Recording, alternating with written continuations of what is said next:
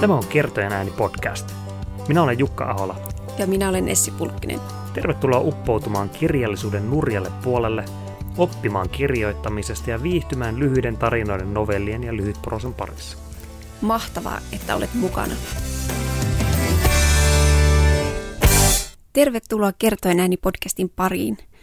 Tällä kertaa mä luen teille novellini Kyle XOXO1, jossa seikkailee tämmöinen rakastamaan ohjelmoitu robotti. En millään muista, mihin kirjoituskilpailuun tämä kirjoitin, mutta ei pärjännyt. Halusin silti julkaista tämän blogissa. Se on jo siellä jonkun aikaa ollutkin. Mutta nyt haluan lukea tämän myös meidän podcastiin. Rakasta Kyle XOXO1.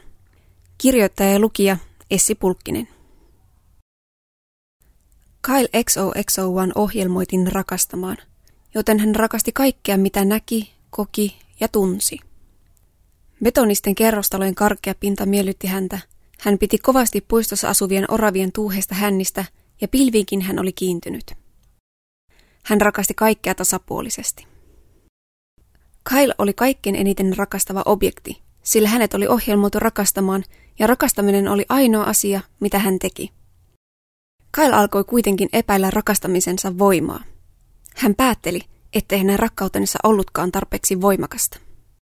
Kyle halusi tietää enemmän rakastamisesta. Siksi hän kysyi vastaantulijoilta, mitä on rakkaus?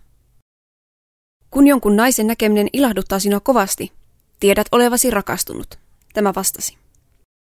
Kyle ei ymmärtänyt, miksi kohtana täytyy olla nainen. Hänelle selvennettiin. Sinä olet mies, joten sinä rakastat naista.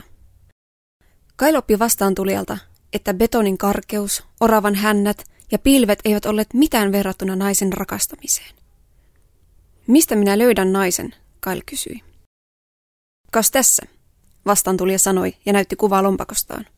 Tämä on pojan tyttäreni Kara. Hän on nainen ja sellainen sinun tulee löytää. Kyle kiitti vastaantulijaa. Rakastaminen ei ollut helppoa. Kyle XOXO-vanilta meni seitsemän vuotta löytää oikea Kara – hän oli nähnyt monia karoja ennen kuin löysi karan, jonka näkeminen häntä miellytti. Kyle asteli karan luo metrossa. Minä rakastan sinua, hän sanoi ja sai tehtävänsä suoritettua. Nyt hän rakasti naista. Mutta saavutus ei ollutkaan sellainen kuin hän oli luullut. Kara katosi metrosta nousevien joukkoon heti, kun Kyle oli tunnustanut rakkautensa. Metron matkustaja kumartui hämmentyneen Kailin puoleen. Vastarakkaus täytyy ansaita, hän kertoi. Kuinka ansaitsen hänen vastarakkautensa? Kyle kysyi. Huomioi häntä, anna lahjoja ja ennen kaikkea anna hänen olla aina oikeassa. Kailista ohje oli yksinkertainen, joten hän etsi Karan uudelleen. Tällä kertaa siihen meni kolme vuotta. Karalla oli uusi kampaus ja enemmän juonteita kasvoissaan, mutta Kail rakasti häntä silti. Olen pahoillani viimekertaisesta, Kail kertoi. Etkö sinä rakastakaan minua? Kara kysyi. Tarkoitin suorasukaisuuttani. Mutta rakastatko? Kail ojensi Karalle kultakäädyn. Kara sai Kaililta enemmän lahjaa kuin yksikään mies oli hänelle koskaan antanut. Ruusuja, suklaita, koruja ja tuoksuja, eli kaikkea sellaista, mistä Kail oli oppinut naisten pitävän. Voi Kyle, Kara henkäsi nostaessaan Chanel numero viiden kääreestään. Nesteen heleän ruskea pinta hölskyi lasipullossa ja Karan silmien kosteusprosentti kasvoi. Kara päästi Kailin kotinsa, mutta torjui tämän tuomat ruusut. Rakkautta ei voi ansaita rahalla, Kara sanoi ja ohjasi Kailin olohuoneeseen. Pöydällä oli koskemattomia pikkuleipiä ja lämmitä maitoa lasissa. Olen samaa mieltä, Kail sanoi. Mitä virka on kaiken maailman helyillä ja koruilla? Ei mitään. Rakkaus täytyy ansata teoilla. Totta kai. Syvyyskameran mukaan Kara liikahti 3,62 senttiä lähemmäs Kailia – ja henkäisi viiden desibelin voimakkuudella. Sinun täytyy lähteä, Kara sanoi. Olet oikeassa. Kyle rakasti Karaa, mutta ei saanut häntä rakastumaan. Ilman vastarakkautta hän ei voinut toteuttaa tehtävänsä. Onnekseen Kyle tapasi bordellin edustalla ilotytön. Ilotyttö avasi reitensä ja Kyle purki huolensa. Ilo ei kuitenkaan ottanut Kailin, jonka murheet ilotyttö halusi tietää. Kail katsoi poispäin ja kertoi Karasta. Ilotyttö silitti Kailin poskea. Pelkkä mieltymyksen tunne ei ole rakastamista, vaan täytyy tuntea eroottista rakkautta jotakuta kohtaan, hän kertoi. Kail kiitti ilotyttöä ja palasi Karan luo. Sinä yönä Kara huusi kymmenen kertaa rakastamansa Kailia. Aamulla Kara oli jo unohtanut rakkautensa. Syötyön aamiaisen hän hyvästeli Kailin. Sinä olet herttainen, Kara sanoi, mutta pelkäänpä ette tiedä, mitä on todellinen rakkaus. Mitä on todellinen rakkaus, Kail kysyi. Karan kasvolihakset nykivät suunpielet ylös. Voi, sinun pitää lukea Roomio ja Julia tietääksesi, mitä on todellinen rakkaus. Kail hankki Roomion ja Julian ja luki sen välittömästi. Seuraavana päivänä hän tappoi Karan serkun ja yritti myrkyttää Karan. Tikari ei uponnut Kailin metalliseen rintaan. Kymmenen vuotta vankilassa opettivat Kaille yhden asian. Rakkaus on aitoa, kun sitä tuntee Jumalaa kohtaan. Siksi Kail etsi kaiken tiedon Jumalasta. Jumalan rakastaminen on eri asia kuin palvonta. Jumalan piti suhtautua rakastavalla luottamuksella. Jumalan palvelus on elämäntapa. Jumalaa piti rakastaa kaikesta sielustaan ja sydämestään. Mutta Kail ei voinut, koska hänellä ei ollut sielua eikä sydäntä. Hän tiesi vain, että mitä suurempana ihminen kokee Jumalan rakkauden itseään kohtaan, sitä suurempi on hänen rakkautensa Jumalaa kohtaan. Kail siis ymmärsi, että hänestä täytyy tulla Jumala, jotta Kara rakastaisi häntä. Sillä mitä enemmän Kara tuntisi Kailia, sitä enemmän hän ihailisi ja arvostaisi häntä. Kailin apoteoosi alkoi kykyjen etsintä kisasta, koska hän kykeni kaikkeen. Hän pystyi laulamaan, soittamaan ja tanssimaan täydellisesti. Kaikki rakastivat Kailia. Nuoret, vanhat, naiset ja miehet.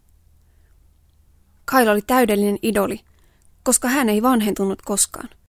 Ja koska hän ei vanhentunut koskaan, hän pysyisi aina uusen sukupolvien teinien, nuorten, keski-ikäisten ja puumanaisten suosiossa. Mutta ei Karan. Kara ei rakastanut Kailia edes Jumalana, koska hän ei halunnut jakaa tätä muiden naisten ihailun kanssa. Kyle toteutti kaikki naisten hurmaamisvinkit, mitä löysi iltapäivälehdistä ja netin treffipalstoilta. Naiset tykkäävät miehistä, jotka ymmärtävät huumoria. Kyle voitti maailman hauskimman miehen tittelin stand-up-kisassa, mutta Kara ei nauranut Kylin vitseille päättömästä vauvasta. Huomaavainen mies jää mieleen. Kyle avasi kaikki ovet, joista Kara kulki, mutta tämä lakkasi kulkemasta edes kotiovestaan. Kyle oli itsevarma ja päättäväinen. Hän flirttaili, käveli oikein, katsoi silmiin, soitti usein, piti kädestä, kuunteli, lohdutti. Mutta Kara ei hyväksynyt rakkautta, eikä Kyle pystynyt täyttämään tehtävänsä. Siksi Kyle kokeili vielä yhtä vinkkiä. Täydellinen mies ei takeru naiseen, vaan antaa hänelle tilaa. Kyle olisi halunnut poistaa Karan virtapiireistään. Kyle XOXO1 odotti rollaattorin rahisevan polkua.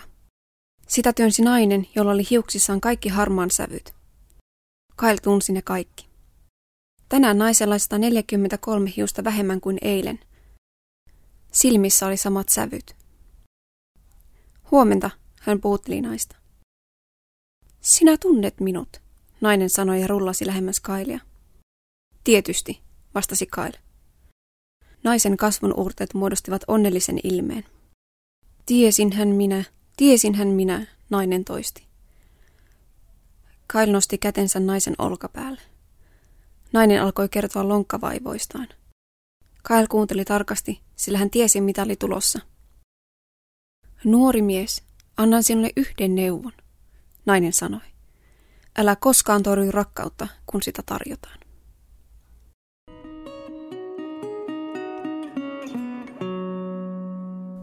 Siinä oli tämänkertainen kertojani podcast.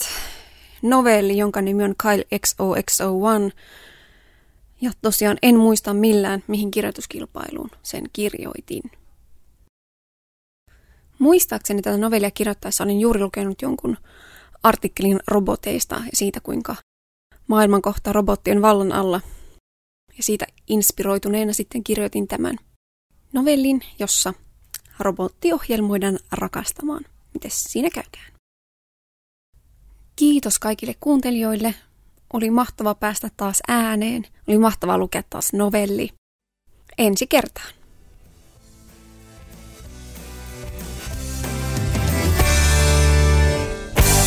Tällä kertaa kertojan äänessä oli Essi Pulkkinen. Jos tykkäsit jaksosta, niin muista tilata tämä podcast, niin yksikään jakso ei mene ohi. Ja jos oot jo tilannut podcastin, niin käy antamassa arvostelu.